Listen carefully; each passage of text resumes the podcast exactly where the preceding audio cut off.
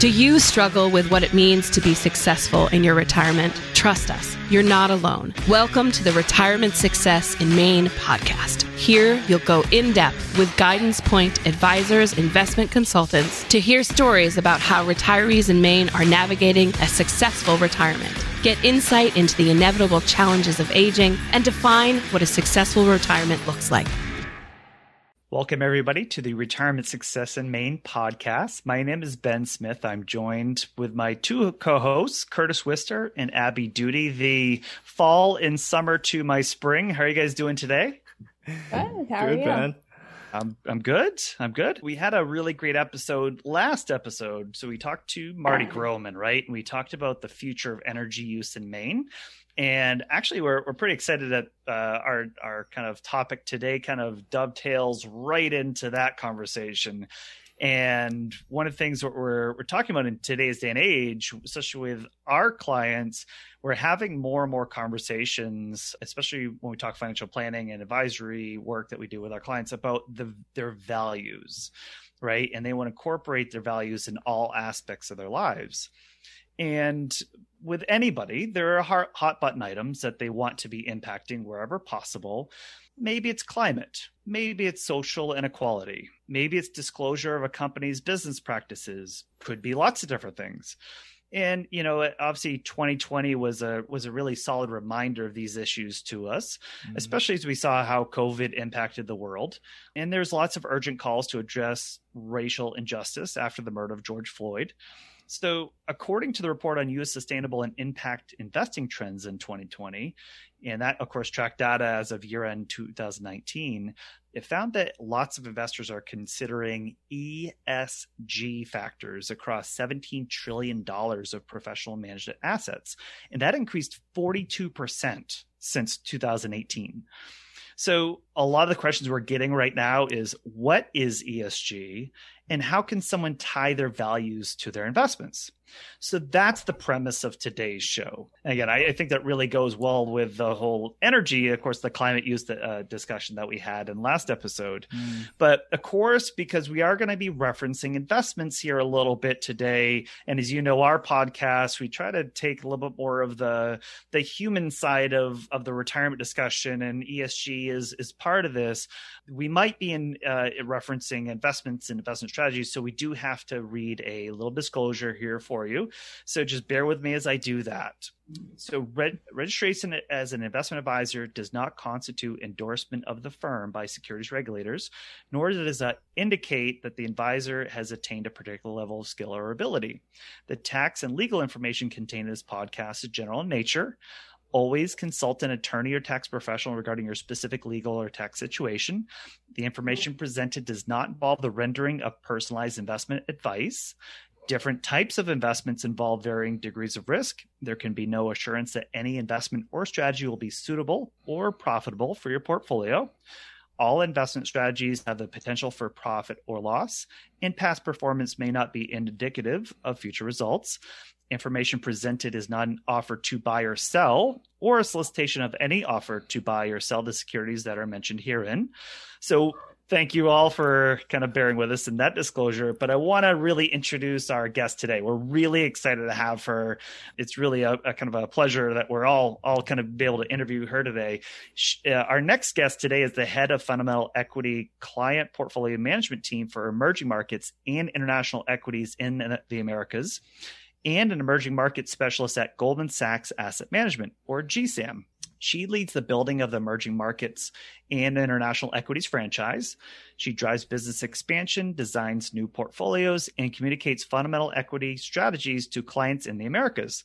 In her role as an emerging market specialist, she's focused on helping clients gain appropriate access to emerging markets as well as assisting with their strategic asset allocation decision making process. She has 13 years of industry experience, joining Goldman Sachs in 2008. She mm-hmm. graduated from Lehigh University, magna cum laude, with a BS in finance in 2008. She was awarded the Chartered Financial Analyst designation, the CFA, in 2012. And at this point, like to welcome Katherine Bordlemay to the Retirement Success in Maine podcast. Welcome, Katherine. Thank you. Pleasure to be here. Well, I, am really excited to talk to you. And first of all, um, you know, I know when we meet in person the next time, we'll do the secret uh, CFA handshake because when you do that, you, you know, the CFA charters have to do the secret handshake. We can't tell anybody. We're on a podcast quarter. We can't do it, so we'll do it next time. But uh, but Katherine, um, I really obviously we want to dig into lots of things today, right? Is there's lots of things we want to get to, and I, I know when we've even had the conversation with our clients, like even mentioning ESG, they go, I don't even know what you're talking about these ESG yeah. letters. So we want to dig into all that. But of course, with all of our podcasts, we want to get to know you a little bit more. So love for you to just start with where did you grow up and if you have any connections to Maine. Of course. So I grew up in Lansdale, Pennsylvania. So I'm sure you probably haven't heard of it. It's small town, maybe 45 minutes north of Philadelphia. I, I don't have a family in Maine, but I've actually traveled to Maine many times. I can't claim myself to be a foodie, but my husband is. So I know that's a, a big claim uh, for Maine. And also, actually, I know Stephen King, I believe, the author, I think he's from Bangor, if, if, if that's right. And my husband's is that. So my husband's favorite um, movie is A Shawshank Redemption. I know he's had some Stephen King books, so I know that's kind of like a fun fact I have about me. So. Okay, so I, I got a time out right now on you, Katherine. You made the cardinal sin about talking about Maine. So, so whenever you re- reference Bangor, it's Bangor. Bangor. Yep. So you Bangor. always have to go hard G with, with the Mainers there. So, all right. So now we got that out of the way. Well, thanks, thanks for because again, foodies, of course, Portland, uh, especially coast. There's lots mm-hmm. of great food to experience, and I, I can't blame you for making the the travel up to Maine to do that. Uh, but mm-hmm. I want to I want to hear a little bit more about your the educational and professional career path towards working to Goldman Sachs, but then also I, I know you've been with Goldman Goldman Sachs for uh, since 2008. So mm. then once you got into Goldman, like what, what was your career path like as uh, as kind of migrating up to the emerging market specialist role? Yeah, so I'm I'm born and bred Goldman. So I uh, actually did an internship when I was at Lehigh in, in college uh, back in 2007 then I graduated in, in 2008, as you mentioned, and I, and I joined full time. And by the way, joining the asset management industry during the global financial crisis was for sure what uh, an experience, um, to say the least. Learned a lot. Um, definitely kind of saw a lot of changes over the, the last several years, but I, I came into a, a, role within our finance department, worked with a lot of great people. I actually did internal mobility a couple years into the asset management division, which is where I sit now. And I came in at a more junior level on our um, fundamental equity team, which is like bottom up stock pickers.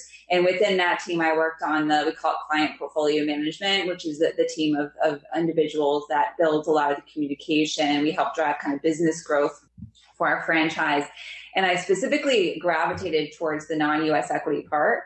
And I just always found it so fascinating and interesting to learn about different countries and cultures and how maybe something so boring to us like a grocery store is completely innovative in Poland. You know, maybe they don't have that yet. And this is a great investment opportunity. Like innovation for them, right, is not necessarily innovation for us. So that was just always very, very interesting and, and appealing to me and I've really been in this same role for o- over 10 years now and, and, kind of grown up, grown up in, in the role. And it's really been a, a, phenomenal place to work with. And I know everyone, like, this is such a cheesy thing to say, but people. And actually, the first day I had a Goldman Sachs out of college, I remember we sat down during an orientation and the woman that sat next to me is one of my best friends today, and she was even a bridesmaid in, in my wedding. So it's been great, great time for me, of course, professionally and, and also personally.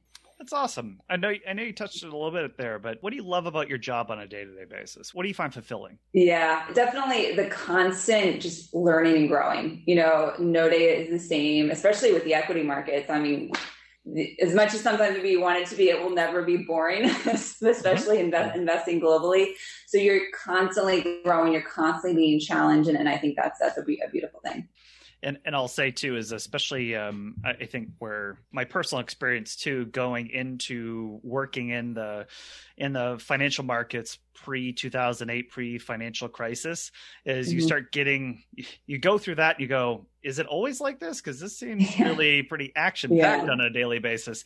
So exactly. I'm sure you kind of had a little echo of that after afterwards. Like, well, when's the next one coming up? Because it's been a, it's been a few months. Uh, well, so Katherine, I want to want to ask you again. Our our show today we're titling "Aligning Your Investment Dollars with Your Core Values Through mm-hmm. Investments." So I really want to kind of dig into kind of this theme here. And and really our first our first question for you here is when we're tying our values to our investments, it's really not a new thing, right? This isn't something that's just kind of come out in 2020 but it, it's a it's a concept that has obviously grown more popular and it seems like it's growing pretty rapidly and over the years we've heard a few terms about this right is uh, sri esg mm-hmm. uh, you've heard impact investing socially responsible investing lots of different kind of ways yeah. that it's been called over the years can you help us define what these are and then what the acronyms mean and how they're different from each other? So maybe just kind of start with that. Perfect. So, first, let's start with SRI because that one's been around the longest. I'll spend the least amount of time here. So, SRI, socially responsible investing, this is very much an outdated term. And the term that's much more commonly used today in the industry is ESG, which stands for environmental, social, and governance. So the goal of ESG is to invest capital with the consideration of all of the ESG factors with the goal of one, outperforming a broad market index and secondarily to align investors values um, with, with their capital. So zooming into that a little bit deeper. So first, if we pick on the E, so, so think of environment. So with environment, we're, we're asking ourselves things like, does this company use their resources efficient, efficiently and sustainably? Are they looking to lower their carbon footprint. So where I am today, I don't have a plastic bottle, I have an aluminum bottle. So that, that would be brownie points for, for the E for that example. for for the S, think social, think that the betterment of society. Um, does this company have a diverse workforce by way of gender, diversity, sexual orientation, etc.? Do they keep their employees? Do they retain their talent? Right? If they don't, maybe maybe that that signals something uh, to us is it a safe environment is it an inclusive environment to work and by the way we can we'll talk about this more but diversity is useless if, if you don't have inclusion which which which we'll come back on and then the g which stands for governance governance is just a fancy word for management so good management is what we want to see. So is the management honest? Are they competent? Do they have a, a strategy for their business that feels very sound? Are they trans? Are they compensated in ESG criteria? Right? Incentives matter a lot. So that would be something we'd be very careful of. And what does the ownership structure look like? In some places in the world, like emerging markets, it might be owned by the government. There might be a family owned business, first generation, second generation, third generation. You know, all of those things come into play in terms of our overall assessment of, of the G. So that's the E, the S, the G. So another way we can kind of slice this is the flavors of ESG, because there's a lot of different ways you can achieve that. So one commonly uh, heard uh, method for this in the industry is alignment. So alignment, just think of you remove the bad stuff. Like we're just screening out all the, the stuff we don't want. So the ESG offenders, if you will. Sometimes people call them sin stocks. So think of things like weapons, tobacco, gambling, fossil fuels, um, adult entertainment, etc and that is is can be subjective by the way. Like alcohol i get questions on that all the time. Some people have very strong views one one way on the other of that. So those uh, may be subjective but that's one way to just kind of remove the stuff you don't want. The second level often is called esg integration. So that means that esg is incorporated more holistically as a part of your investment process. So you might be doing those exclusions, but typically that means the investment is doing even more than that. So they're actively considering all of these ESG criteria as a part of the more traditional fundamental research. Likely they're engaging with those management teams, giving them real feedback on, on how we'd like to see change on all of these ESG um, type of criteria. And then the third flavor, impact, you hear a lot. So Impact is, um, I almost think of this as like high octane ESG, um, for, for lack of a better word. So maybe an easy way to distinguish the difference between the impact and the ESG. For ESG, I typically think of them, those strategies as more um, broad market exposure. So variety of sectors and maybe geographies. You're still getting broad market access. And within those sectors and markets, you're, you're just finding the ESG leaders. But impact typically is more narrow. It's, it's more thematic. So there's typically one very precise goal. Maybe it's climate, maybe it's social. And the, the primary objective is really leaning hard into driving a significant change on that theme. So if it's climate, that is primarily the goal. We are owning businesses that are clearly solutions providers in the climate the fight on climate. And then likely there's going to be a high level of active engagement going on within that portfolio as well. So again, so we talked about the SRI. We talked about ESG. We defined the letters and we talked about the flavors within ESG, which is the aligned, the integrated, and the impact. And maybe the last thing I'll just touch on is sustainability. So I get questions like, what's sustainability? What's ESG? How are they different? And in my opinion, I, I really view sustainability and ESG as, as really the same. I think where, where you want to get really precise is when you get into these like alignment, integrated impact. I think that's where we, we need to do a little bit more defining to understand where we're actually, you know, putting our money to work. Interesting. Can you walk us through some of the reasons why someone would want to invest their long term savings in some of these vehicles? Yeah, so I passionately believe that incorporating ESG is an imperative uh, for investment success. So the first reason is if you just want to outperform any broad benchmark, ESG is one of many ways to help you achieve that. Secondly, the pandemic has just brought this more to the forefront, and, and finally, investors very deeply care about this. So on this first idea of speeding your broad index, so I don't actually think ESG is only reserved for this small subset of investors that call themselves ESG. I actually think it's for all investors that as long as you want to beat your benchmark, it, it should be something that, that you're thinking about. And the reason I'm saying that is it's not just a trend, it's it's very much a, a revolution we call it the sustainability revolution. It could have the magnitude of the industrial revolution coupled with the speed of the digital revolution um, this could very well be the most uh, tremendous investment opportunity of our generation. So I recognize that sounds maybe very dramatic or, or, overly bold, but but if you if you take a step back and you think about it, I mean the entire world is shifting. Governments all around the world have made commitments to going carbon neutral. The U.S., Europe, Japan, just to name a few corporates now, when you speak to them, this is really mandated as a part of their policy. And some of them are even really investing in a big way in terms of innovative solutions, really geared specifically toward ESG. And consumers, of course, care a lot more about it, especially the, the young, younger um, millennial generation. And from the investor perspective, what's quite interesting is the way you're, you're starting to, to see it take fold in the market and how you think about it from an investment. So I think the way we see it is it really helps guide us to avoid a lot of these pockets of risk and also the, the areas of opportunities. So if I go through an example, the energy sectors is probably the easiest. So within the energy, the first part is we want to avoid the risks. So think about some of these oil companies that they're they're not adapting, they're structurally challenged, and some of them might even have you know governance issues. So we want to avoid that. That's going to help us from an investment perspective. On the other side, we want to identify the, the good stuff, so the, the opportunities. And there are innovative solutions. There are solutions providers today that are likely going to help us kind of come out and, and fight this battle on climate. So an example of one of those businesses is in Europe. They're one of the world leaders in terms of renewable fuel. And over the last 15 years, they've developed a technology that takes a bunch of different wastes they mix that waste together and it creates something that looks like water, but it's actually a, a fuel that hmm. reduces carbon by about 90%. And that fuel is used in a variety of vehicles. So it's used in cars, it's used in trucks, which matters a lot in this high volume e-commerce world we hmm. live in. And now they're even moving into airplanes. Hmm. So in one year alone, this company has saved its customers 10 billion of carbon emissions. That's like taking three and a half million cars off the road every single year. So there's clearly a, a an important environmental benefit there. But then if you look on just the pure economic side, it's also very compelling. If you looked at uh, energy generation globally, about 3% is renewables. That's on track to go to 35% in the coming decades.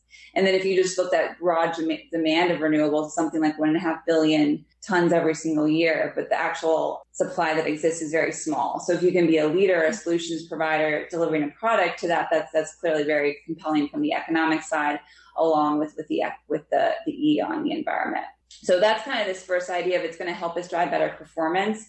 the second the pandemic has changed everything. You know, it changed the way we work. We're doing this on Zoom right now, right? Yeah. Maybe I'd yeah. be in person. I, I, would have flown up to you, you know, with, with renewable fuel, by the way, in the place. so um, it, it's changed the way we live, but it's changed what we prioritize um, as well. And what you're seeing on corporates is, I guess the term I like to use for this is like adapt or die. So if you're you're leaning in and you're shifting your business model in a way that's more ESG friendly, we're finding more capital going to those businesses. We find investors want to partner with them more, and they're the they're the ones that also are, are generating better stock returns. We, we want to invest on the right side of that. But for the businesses that are failing to shift their business models to this, if they haven't already done so, then that's that's likely a struggle for them. So if you looked at actual stock returns, by the way, since the pandemic, what you've seen that's changed on the back of this is the dispersion of those returns is the widest we've seen since the global financial crisis. So if you're selective, and again, if you can kind of focus on ESG and identify the, the winners and avoid the losers, it, it can be it can be quite interesting. And then the third and, and final point I mentioned is just investors care a lot about this we no longer just hear our clients ask us to beat their benchmarks, but they're also asking us to align their values increasingly um, with, with their investments. And you can see industry flows last year alone, more than $100 billion went into ESG focused portfolios, as opposed to $400 billion of outflows coming out of the non ESG focus. And I think that's going to continue, especially as we continue to see ESG funds generally uh, structurally outperform the non-ESG funds. So again, just to summarize that, because I, said a lot, ESG does matter for investment success. One, because it's about beating our benchmarks.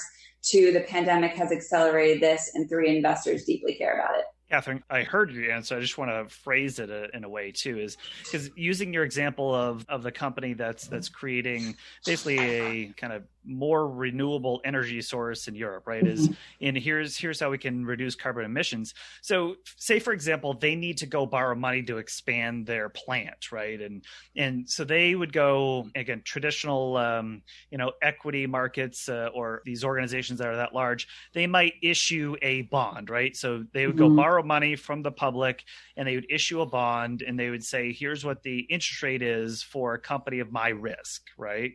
Mm-hmm. So if, but some of this is also dictated by supply and demand. So if there's a lot of demand that says, hey, I want to support that company to borrow mm-hmm. money from me or from the public to then go issue uh, or, or build new plants and expand their operations, they might get that at a cheaper interest rate right? Because more and more people are looking to buy that bond and support that company. So if they get that at a cheaper interest rate, then that's less interest that they have to pay on their income statement. And that's more profitability they have. The uh-huh. profitability then translate to the equity investors, the ones that bought the stock of that company and it just kind of it feeds itself right as that whole it, it just keeps on and so so when i just want to kind of rephrase what you're saying is when we say beat mm-hmm. our benchmarks i think the premise what um, we hear a lot as our team is hey these companies that are are kind of in that loop and those are being recognized by investors for uh, creating sustainable pra- uh, practices or having more diverse management or you know promoting more environmentally friendly uh, standards. The more they do that the more investors promote that activity but it's also putting pressure on companies that aren't promoting those activities. Because now there's a they're, they're getting forced to hey i'm now paying a higher interest for something mm-hmm. that you know that that bond that I issued, I I want to be like them and I want to get it cheaper. So if they do those other activities, so it almost kind of has this peer pressure back to high school type thing going on of I don't want to be the non-fashionable one, so I got to get with the time. So I just I, I thought yeah. that would be just helpful just to maybe kind of add my little spin there to it. So exactly. Gotcha. Okay. Katherine, can you help us understand how asset managers consider and evaluate ESG? Right. So, I guess what mm-hmm. database and data points are used to understand characteristics like race and gender and, and really kind of everything there? And, and if there are cha- issues or challenges with that data, how is that then changing kind of how it's evaluated? Yeah, there's many different data providers out there. Just to give you a couple examples, we have MSCI, Bloomberg, Sustainalytics. The first part with the data is it's it's flawed. Um, I think, but the second part is there are a lot of opportunities to kind of overcome that. Vis-a-vis, we can use an experienced investment team and engagement, especially. I guess the headline or the punchline to, to your answer is I think you need to, to get active to, to look beyond the data in, in order to drive real change. Mm. So first on the data piece. So the data has been exploding. We have so, so much more data today, which is really a great thing because what we can do today is nothing like what we could have done 10 years ago. So overall, I think that's a positive. But some of the challenges with the data is first, it can be inconsistent mm. across the providers. So if you looked at a company and it has an ESG score, the correlation of that score for the same company across the various providers is only about 0.3 or 0.4. Hmm. So one company might say it's an ESG leader and another is saying it's an ESG laggard. So it gets really hmm. hard for us to get comfortable with that. And you know, we talked about bonds earlier. If you looked at bonds and credit rating agencies, if you know Moody's and Standard and Poor's, you know, if they rate it triple B, they probably all rate it triple B. The correlation of that's mm. about 0.9, so I have a little more confidence in that. Yeah. So that low, low, correlation just gives you a sense of just how it's inconsistent. So it's really hard to to to depend on that. It's incomplete in many instances, especially the S, the social diversity. Um, is really hard. If you looked at the Russell 1000, which is a broad market index for, for large companies in the US equity universe, only about um, 30 of those 1,000 companies, so that's about 4% of them, disclose any data on their workforce diversity. So by way of race, gender, like we don't even know it. So how can you make progress if you, if you can't measure it? Sure. In certain places like boards, like the boards of a company, actually the data is pretty good. You know, we can get a good sense of what the diversity looks like. But how can you measure inclusiveness? So in Turkey, we've seen them make good progress of adding more women to boards, but half of those women are family members to the executives.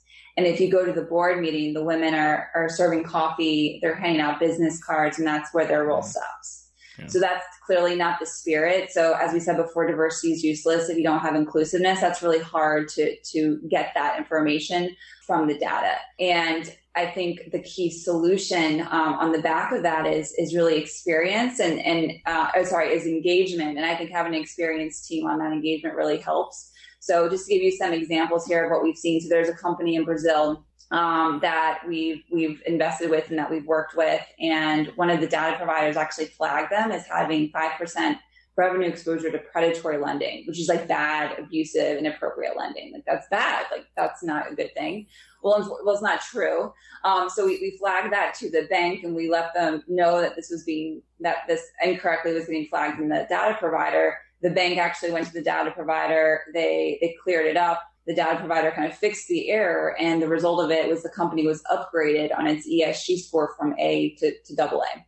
So that's one way we can at least help with with the data problem. Mm-hmm. Um, but also engagement where it really matters more is when you can give companies more direct feedback in terms of where you want to see their improvement. So we'll, we'll stick on Brazil for our example. So there's another company in Brazil. It's a medical company. They make things like MRIs and ultrasounds, CAT scans, things like that and they do pretty well um, in terms of ESG characteristics. They, like for example, 60% of their workforce is, is diverse. Most of their leadership is actually women, and they even have two um, diverse people on their board as well. Um, one area where we did see an opportunity for improvement with them was related to their executives and how they're paid. We felt it could be more impactful if they were paid based off of ESG metrics. So basically, you as the executive or the CEO, you get paid more at the end of the year if you're making positive strides on all these E and, and S characteristics. So of course, we want to look at the bottom line, but those things too, we think also are important. And we, we, we have a, we actually have an investor based in Brazil who's Brazilian and spoke with the CEO, gave them that feedback and the CEO said to her, No one's ever said that to me before. No one's ever asked me for that before, yeah. which I just thought was interesting. Um, but at their next earnings call, they, they talked about the fact that they are now going to start incorporating these ESG, they call them KPIs, K performance indicators, um, with, within their compensation. So I think that was hmm. that was something encouraging. So that just gives you a couple of examples of, of where I think it really is helpful to engage to drive that feedback. And with time, you can see a lot of improvement. And to drive more change, by the way, I think another way that's helpful is if you have a lot of scale. So as we are investors in that stock, right? If we are an equity owner, the more scale you have, like the more assets that you are voting on or engaging on, you might be able to have a louder voice in the industry, right? They might listen to you more. Mm-hmm. So I think that's another area too, where within the investor communities, you know, work and partner together, whether it's within one organization or other organizations, that's another way that you potentially drive more impact, more positive change going forward. And Katherine, a, a, thread you're kind of putting on there is is obviously not, not again. I, I, appreciate that you have a lot of expertise here in emerging markets, but it, it uh, also it's just going to be difficult because I'm sure from not just from a data perspective, but from a country to country perspective on, you know, here's what their value system is as a as a country with their culture. So mm-hmm. here, here's what they're willing to do and not willing to do. Um, and you're kind of rewarding um, some of that with, again, kind of the, the capital part. So that's got to be really tough. But also, I um, I know from obviously from the data perspective being in a, in its infancy here is that look getting advocating for more data to come to you that's more relevant right is mm-hmm. is making sure that no we need these things to really evaluate you and and then i can really tell you those kpis whether they're improving or not improving and that that might reward us more so when you kind of make the point about a revolution yeah mm-hmm. those are things that are going to have to happen right is you're going to have to see more data adoption better reporting capabilities from the companies feedback loops of you as as maybe not just you as goldman sachs but us as yeah. investors saying hey we want to reward the companies that are doing good or doing well through doing good here, and we want to we want to promote that. So I, I think those are really important points just to kind of tie those two things together because I think that's the data thing is just so critical, especially in this day and age. Because sometimes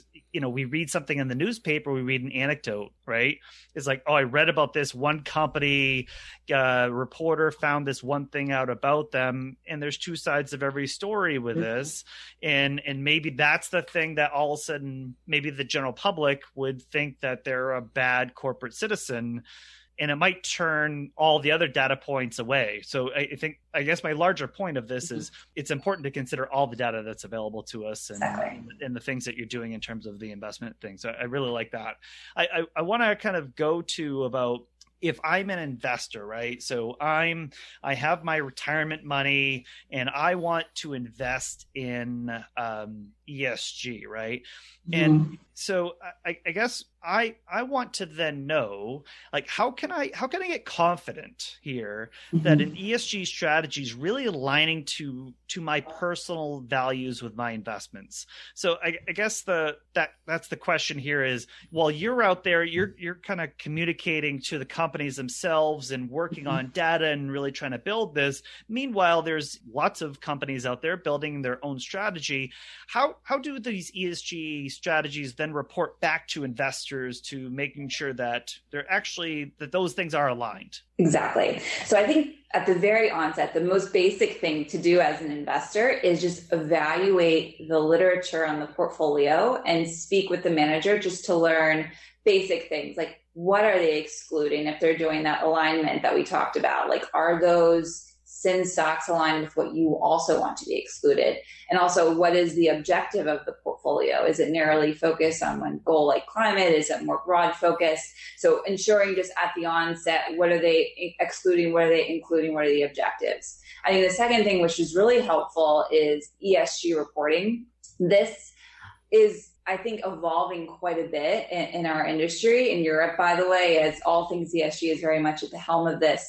But ESG reporting is really just a snapshot of a portfolio or an investment, and it's looking at a variety of different ESG metrics for that investment, and then it can compare it to a broad market index, like maybe the S and P 500, and then it could also compare it to a, a broad peer group as well. Mm-hmm. So some of these, it'll be a variety of things. So some of the metrics could be on, you know, carbon intensity. So for that portfolio, what are the, the carbon emissions? So I, I know we have some portfolios where we'll, we'll say, okay, this portfolio reduced, you know, 90 million tons of carbon this year. And that's like taking 20 million cars off the road every year, you know, to make it make sense.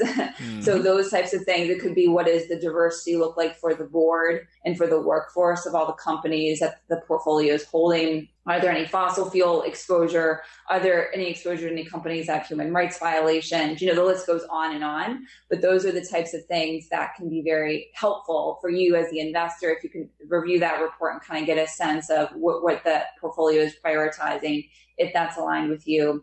And then the, the last but not least is also evaluate the, the investment or the firm's stewardship and engagement efforts. So stewardship is is when you own capital. So if you own equity capital in a business, you now can exert influence on that company. And the way you can do that is one we will call proxy voting, which is just voting on proposals. So say for example, today John Smith is up for election on the board. Do you agree or do you not agree? Right? That's a proxy vote. We can vote that. And again, the more capital we have invested in that company, the louder voice we're going to have in that proposal. Mm-hmm. And then you don't just want to stop at the, it has to go beyond the proxy voting so maybe you can send letters, maybe you can actually engage and, and speak and, and, give real feedback to the company. And many firms will do reporting on this, um, and it will detail the history and specifics of the proxy voting, and it will give real qualitative examples of those engagements. So if we talked about that medical device company in Brazil, it, it tells you that, like in there, it goes through that example. What did we do? What did we tell the management? What was the result of that engagement? So those are things too to also help guide investors in, in terms of making sure that their capital is truly aligned in the way they want it to be. Nice. So we've been talking a lot about ESG and how it, it can seem like it's a very broad label, right, to address social, mm-hmm. climate, or governance issues all at once. Um, so is it too broad to try to create long lasting change in all of these areas? I don't think there's a right or wrong answer. I think it's in the eye of the beholder, in the eye of the investor. So for mm-hmm. some investors, the broad is the solution, and for some, the narrow is the solution. Yeah. So for those investors that just want broad market access across sectors, that's where that ESG more traditional makes sense. For other investors that are very passionate about a very specific thing, maybe it's climate or maybe it's you know social, that is going to be the, the right path for them to take. So another, I guess, parlay on that is so how do you figure that out? So again, we go back to the perspectives, we go back to the literature, we go back and talk to the manager, and this is where a financial advisor is massively helpful, by the way, because they can guide you through this process. You know very well, better than I do. Mm-hmm. Um, and what does you know? What is the objective? So. Um, and then you can, so for example, there's an investment. Maybe I really care a lot about climate. I really want to focus in on climate. Um, so I want to make sure the objective of that portfolio is to own the solutions provider driving the climate change. Um, and then often within the materials and when you speak with the manager, you can understand very specific themes within that. So for example, within climate, I know we manage a portfolio. It goes through all the specific flavors of those themes. So we have one on uh, within that clean energy, uh, one on resource efficiency, which is like think of like smart manufacturing, um, sustainable consumption. So like the stress, is it going to get recycled or what's going to happen to it? Same thing with food can actually be very consume uh, that can be sustainable as well the circular economy that's like recycling type opportunities and, and finally water sustainability and then um, when you look at the the investment look at the holdings and, and and talk to the manager talk to your financial advisor what are those holdings what are those businesses um, so to say on this example give you some examples some holdings in this portfolio um, one is, um, so we talked about the renewable, which is the clean energy. Another one we can talk about is the sustainable consumption. So, like things we eat. So there's a European company that it actually used to be a coal business, really dirty. And talk about the data being bad. Data is also backward looking. So maybe if you look at data, it doesn't look hugely compelling, but they've completely transformed their business over the years. And now they make innovative products for nutrition. So one of the things they create, it's cow feed. So like the cows will eat them. And fun fact, cows are often more harmful than to our environment than even cars. Hmm. Um, they release a lot of gas, which is methane, and methane's a more harmful gas to our environment than carbon. So by the cows um, ingesting this food, there you know it improves their their methane emissions. It brings them down by up to thirty percent. And if we um, use this product globally around the world, that would be like taking 700 million cars off the road every single year. wow. And they, they make another product which is kind of interesting. It's another thing is omega 3s. So when I was pregnant last year, I remember my doctor was like, eat fish all the time, mm-hmm. omega threes. It helps with the baby's brain, you know, all that stuff. So you eat, I mean, salmon all the time. But that, in order to get that, you have to get it from fish. Um, so we're overfishing, and there's not always more fish in the sea. Um, so what this product does is instead, it's actually using an algae to get that omega three, which is so important for our nutrition and fish's nutrition as well. Um, that's a, a, great way, a more sustainable way for us to get these really great omega threes that we want, but we don't have to maybe continue to do all the fish farming. So, Katherine, we have uh, several clients in the LGBTQ plus and other minority communities as well. How can they align their values with their investments and really understand if progress is actually being made in these areas? Yeah. So three ways to do that. Again, from from the base, you know, we want to make sure we avoid the, the laggers. We we own the leaders so the best way I can evidence this is just through examples. So I think we talked about maybe Europe and we talked about Brazil. So if we'll pick on another country, let's pick on Japan. Um, so in the spirit of diversity and inclusion, Japan um, has not always been at the helm in terms of diversity and inclusion, um, but to their credit, they have done a good job of making some improvements there. Now, fem- female labor participation in Japan is around 70%. That's actually even ahead of the US and Europe and they've done it. The way we, they got there was they actually did a good job of improving their daycare capability. Hmm. In case you're curious, but um, so we still have more progress to go, but that's one very notable area of, of, progress. So when you go into Japan and we're thinking about diversity and inclusion, so some of the businesses we want to avoid, and then I can talk about what you want to own. So what you want to avoid. So we, we met with this company there. Um, they make consumer products and one is like baby products and infant um, type of bottles. And we our team met with them and there's women on our team. And across the table there's not a diverse investment team. And they're telling us as a bunch of gentlemen and they're telling us about this product that's a baby bottle that so perfectly mimics breastfeeding. And it's like this perfect transition for the baby and as a as a mother that's gone through that it, I, it's hard for me to get a lot of confidence in that product when i don't see anyone there that has actually ever breastfed a baby um, and has that experience so if we want to engineer a product that really is achieving that goal, then having a um, engineer, having a workforce that is reflective of that consumer base clearly adds a lot of value. So that would be something that we don't like. We want to give that feedback to the company, but that's not going to be something that would be included in the portfolio. On the opposite end, there are great businesses in Japan. One of them is a company, it's like they do HR type things. And where they've done a good job is on, they call it like a nursery school concierge. Hmm. So they help working parents. I help find nursery schools and daycares. Um, I live in New York. I'm in the process of trying to get my toddler into preschool, which, by the way, is the hardest thing to do in New York. I have yes. no idea. It's like getting your eight, 15 month old in Harvard. That's kind of what I feel like right now. Um, so if you have support at your work um, to kind of help guide you through that process in terms of holding your hand, saving time, that's huge to keeping mm. working working parents in the workforce. Just mm-hmm. something from my experience. So that's the first step, right? We want to avoid the challenge ones. We, we want to own the businesses that are doing the right thing by way of diversity and inclusion in terms of their own workforce.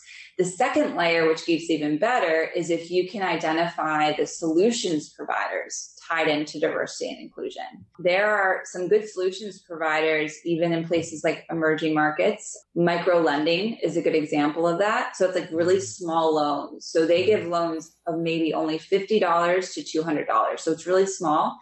But what these businesses do is they exclusively loan to lower income uh, women.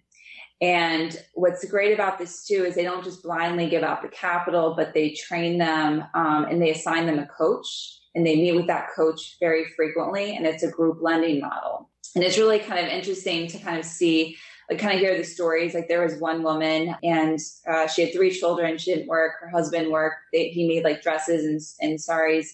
And he actually hurt his index finger. So he basically couldn't work anymore. So she was able to get a loan um, was um, trained up on this, um, continued her husband's business. Now, today, the business is more successful than it was before, and she's employing other lower income individuals within her community. Mm. So, it's a beautiful effect in terms of the individual, in terms of their broader economy. But the business itself is, is really attractive, and these businesses have a default rate of basically 0%.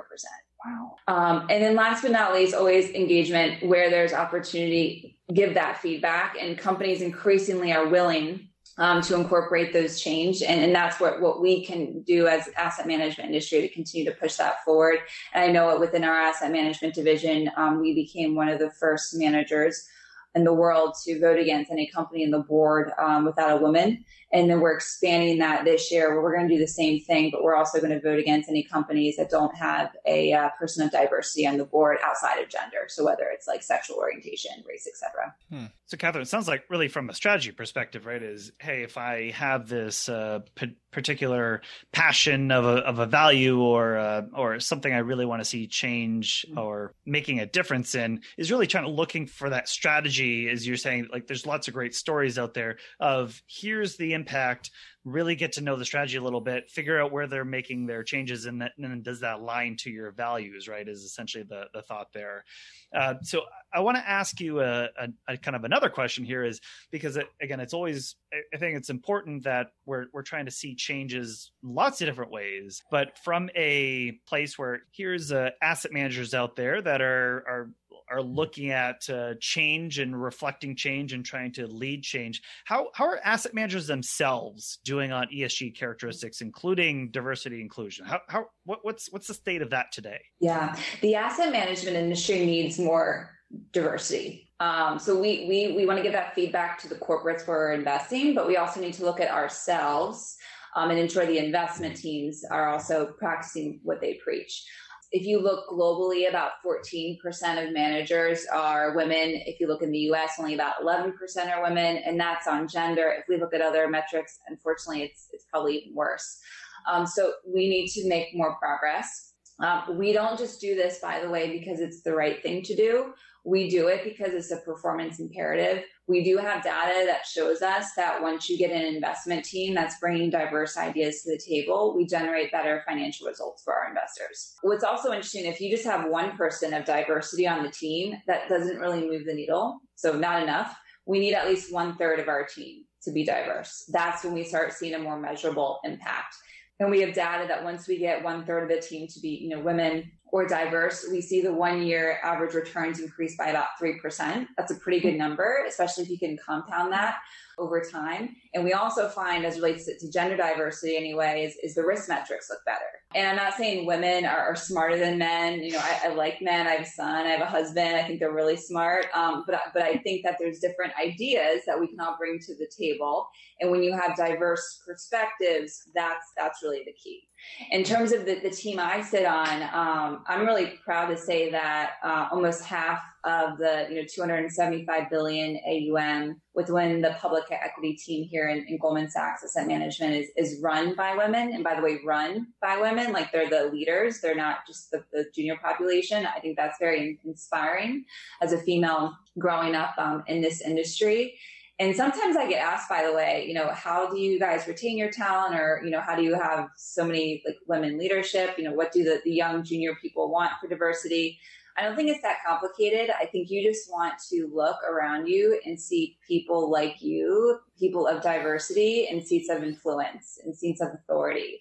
And that's just really inspiring. And I think once you get to this critical mass of diversity, you don't really have to talk about it anymore and the diverse talent just kind of naturally comes to you and, and that's a really good place to be well I, I, would just say that really just real quick uh, katherine mm-hmm. is you know just going through the the cfa charter program itself looking mm-hmm. around the the testing center either in boston or in portland maine is just saying hey being a female cfa charter holder on a portfolio management team i think speaks a lot to goldman sachs right is yeah. is kind of mm-hmm. being there and because uh, again it's just it did not look like a very diverse group when i was testing mm-hmm. at that time so just kind of seeing that from where that's grown, I think that's pretty influential. I, I want to ask the kind of the next question though is looking forward here. Mm-hmm. As you said, I, I, know what what you're you're seeing your team do and, and where you're trying to grow and and how you're trying to kind of continue to build in diversity amongst your portfolio teams how much farther do you think the the industry has to go here? Uh, because again, I, I, know you gave some statistics there, but what where do you where do you think it's going to go? So where do I want it to go, or where do yeah. I think it's going to go? So I mean, yeah. I think ideally you have an investment team that is reflective of the society. Like as simple as that. Mm-hmm. So if gender is 50 50, ideally you'd be at 50 50. If the race breakdown is XYZ, you know, I think, I think that's kind of the goal. And the other goal is just that, as I said before, if you don't need to talk about it anymore because it's been solved, that's when you know you've hit critical mass if people just feel safe, if they feel included, if they feel supported, and all of a sudden it doesn't have to be such a big focus, I, I think that's when you're starting to achieve some level of success. Um, I think it. I think we can get there, and I think it's really encouraging to see the progress. I think gender is kind of the first one to kind of go through. I, we obviously need to do a lot more on things like race, sexual orientation, etc. Um, but I do feel really excited, at least what I see and what I sit, and that you do see leadership very focused and committed on that. Um, so I think it takes time for mm-hmm. these things, but but I do think we're moving in the right direction. Nice. That's great. Um, so shifting gears a little bit, let's talk about Maine. Um, so we are a rural population, rural state with an older population, right? And a lot of our larger employers that are headquartered in the state do have some socially responsible focuses, right? L.L. Bean, IDEXX, WEX. What are some ways do you think that ESG inve- investing can impact lives in Maine? So I think first of all, for the people that work at those organizations, you can just have happier people, right? Mm-hmm. That that's important. Your everyday livelihood, going to work every day. So if those businesses can incorporate that people are happier. And by the way, happy people are more efficient people, mm-hmm. more productive people. So happier people equals happier profits. So, so that's the first part. And then also similar is that the economic benefit too. I think as they incorporate that, as we've talked about before, we do very much believe that that drives better financial results, better financial performance over time. So obviously, if the businesses within their community continues to do well, then, then that's a win for the overall society. So we have one final question for you, Katherine. Um, we've made it to the end. So here we are on the Retirement Success in Maine podcast. One question that we love to ask all of our guests is what is your personal personal definition of retirement success? Um, retired on the beach. Is that, is that the right answer? Sure. Uh, um, but, but maybe in a uh, maybe another way to answer this in one word would just be flexibility, right? Mm-hmm. Flexibility to travel, to see your grandchildren. I, I think, yeah, flexibility. That's great. Nice. Well, well, Katherine, I, I gotta say we're we're just really thrilled and uh, excited that you're able to come on our show today, and and I, I, know for our audience out there and for the listeners that um, that tune into the show again in in our client base as well, we've just had a ton of questions about ESG and what it means and where it's going and how can I interact with it and just even what it is. So I, I think you did a fantastic job today, really breaking that down for everybody and and kind of also representing not only Goldman Sachs really well, but uh, but the industry. So thank you for for everything you're doing. It's it's really um, it's really a treat to have you on today. Thank you. It's been such a pleasure to be here with you. All right, take care. Thanks. I thought Katherine did a really great job today. It was uh, again kind of running through ESG. What is it? But also kind of a the core values discussion. Kind of an interesting kind of way to approach not only just kind of retirement, but also investment. So, as always, like to wrap up our show and get into a little bit of lessons or things that we take away from from the day. Maybe Curtis, you want to just start us off with uh, something you took away from Katherine's episode with us today? Yeah, you know, I think something that you know we kept coming back to, or that Katherine kept coming back to, is you know how important it is to to really look into what you're investing in you know specifically with this ESG stuff and you know, we talked about the data for a little while and she she did a really good job laying out how I don't want to say I guess how inconsistent I think is the word she used the data can be. You know, and she brought up the example of I think the country was Turkey and they're being more inclusive in their boards, you know, on paper. And if you were to sit in in a board meeting, you know the the women aren't really doing anything in the board meetings and so i i think the the global conversation or kind of the point i want to get to is it's really important to still do your due diligence with this stuff. And, you know, there are various ESG scores out there, but it's just, you know, with anything you're investing in, you really want to look into it. You want to know what you're investing in and, and, and be realistic in the, in the impact that you're going to have by investing in these ESG funds. You know, it's a step in the right direction or in a better direction, but it's not kind of an end all be all solution.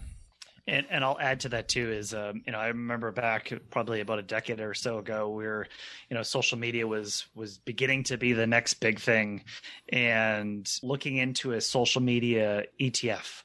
Yeah. And you and you're like, okay, social media ETF, this is the thing we're gonna buy, and it's the next big thing. And you look at the holdings, and it was Microsoft was like 60% of the fund. Yeah. Because they had Bing, and Bing had a social media component to it and then google was like another 20% and then it's like well i was thinking facebook and you know and twitter and you know and and all you like google with youtube. And i was thinking that's what i was going to get but i ended up getting basically a phantom microsoft stock again which yeah. i'm not saying microsoft is good or bad it's just but you know it wouldn't wasn't really the thought leader of what you thought social media was going to be when you were buying it exactly. so curtis what you're saying is I, I think that that's spot on is sometimes what you read on the label of some of these investments might not really actually be, or might maybe it's just a little bit different than what you thought it was going to be. So really understanding strategy, what it's holding, why it's holding it, all that. I think mm-hmm. that's that's actually how we got introduced to Katherine initially was yeah. Mm-hmm. you know lo- doing due diligence on various funds and Goldman Sachs is uh, you know we do due diligence on their funds uh, for some of our clients so that's the sort of thing of really understanding it and I think that's what our clients pay us to do as their advisor is be on top of what's happening in certain strategies why they buying what to do what what are sound strategies what are not all that so I think that's that's really important Abby from your end what was uh, what was something you took away from today yeah I thought it was just a really helpful discussion um, because we often get asked as advisors kind of about ESG investing. It's a, a buzzword that people hear about a lot and they want to know is it appropriate to integrate that into their financial plan or how does that maybe fit into their financial plan? or even what it is, just kind of some foundational explanations of what it is and what it, it entails. And so I think Katherine did a really great job of kind of explaining that. And, you know, it may be appropriate for some people, it may not be, but having at least having an understanding so that you can then have a conversation with your financial advisor about it, I think is really helpful. Yeah. Yeah. And I'll, add too is that, um, you know, I think what one of the things we wanted everybody to take away from today is, you know, obviously here's, here's some things to learn. And so that we're all using the same terms and definitions. But also, I, I think the, the thing to impress in on is, as Katherine was saying, is, you know, she used the word revolution. Uh, maybe it's it's um, you know this is just a it's a pocket of the investment arena right now that's becoming bigger and bigger. So I think the point of this is it's it's growing and changing. Curtis, as you said about the data, the data is still in its infancy in different areas. Yeah. Um, also from, but don't discount here is a lot of the asset, world's asset managers are in Europe and the United States, and here the work that they have to do is go to each one of these countries and do not only just cultural translations but language translations and figure out the data after translation so it a tremendously difficult job right is, yeah. is really important there the other part is uh, you know obviously goldman sachs sells products like a lot of different investment companies out there. But what we're finding from an investment product side and i know abby uh, when we get that question from clients and curtis as well when you when you've kind of had those questions from clients is well what do we what do we think at guidance point? What are we seeing? And i think mm-hmm. one of the things we're seeing not only just from a data and a trend that is also the products are evolving now. And i think the products are evolving more to the client needs and how we as advisors use and diversify for our clients. So I think you're seeing, and I, I know I don't, I can't really get into a whole lot of more detail in terms mm. of products and really how they're evolving here, but I, I, think I think that's what we're seeing here is we're we're seeing that they we can maybe use them to fit um, into our clients' portfolios a little bit better. Mm-hmm. I think that the costs are coming down over time, which I think is also important. Uh, and and I, I think third here is I think it's really important that you're you're you're kind of seeing that the impact that these funds or these investments are making are getting reported back to us as the advisor and then ultimately you as the investor yeah. is you're seeing like okay well if i do if i put x number of dollars in this fund well, you know, Katherine pointed out, well, the carbon emission reduction is, hey, maybe that's taking one car off the road for 365 days. So it's almost like you driving your car, if you invested a certain way, might really counteract that carbon footprint. And I know mm-hmm. some of our, this whole mindset is get, being carbon neutral is I want to not leave the world any worse off than what I started with and and maybe that's an effort that aligns people's philosophies to how they invest, and th- and that might be enough for people to feel good about uh, what they're making as an impact in the world. So again, I, I, that that was really the premise of today's show was really get that philosophy, really explore it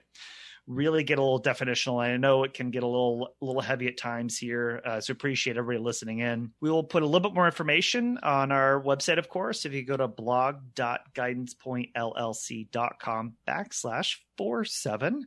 We're episode forty seven. We're we're we're we're in our late forties at this point, but we really appreciate everybody tuning in. Again, uh, ESG is kind of a fun thing to kind of dig through and learn a little bit about. But we always appreciate your listenership. If you have any feedback or want to drop us a line, we'd love to hear from you. But uh, until then, we'll catch you next time. Ladies and gentlemen, you've just listened to an information filled episode of the Retirement Success in Maine podcast. While this show is about finding more ways to improve your retirement happiness, Guidance Point Advisors' mission is to help our clients create a fulfilling retirement.